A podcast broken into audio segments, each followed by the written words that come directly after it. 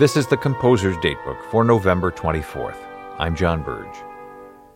On today's date in 1949 at Carnegie Hall, Leopold Stokowski conducted the New York Philharmonic in the first performance of the last major work of the American composer Carl Ruggles. In a letter to his friend Charles Ives, or Charlie as he called him, Ruggles hinted that in this piece he was perhaps stumbling on something new.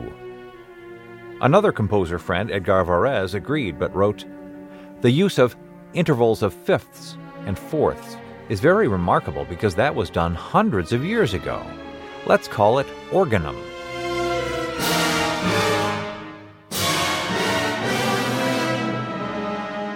And so organum, a word referring to an early medieval polyphony, became the title of Ruggles' final orchestral piece.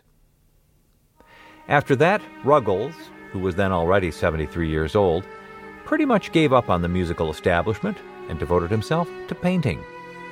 In 1966, he moved to a nursing home where he died in 1971 at the age of 95. Shortly before his death, Ruggles was visited by conductor Michael Tilson Thomas, who recalls the feisty old man saying, Now don't go feeling sorry for me. I don't hang around this place, you know.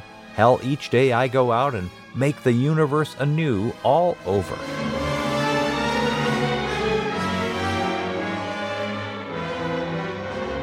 Composer's Datebook is produced by APM, American Public Media, in collaboration with the American Composers Forum, reminding you that all music was once new.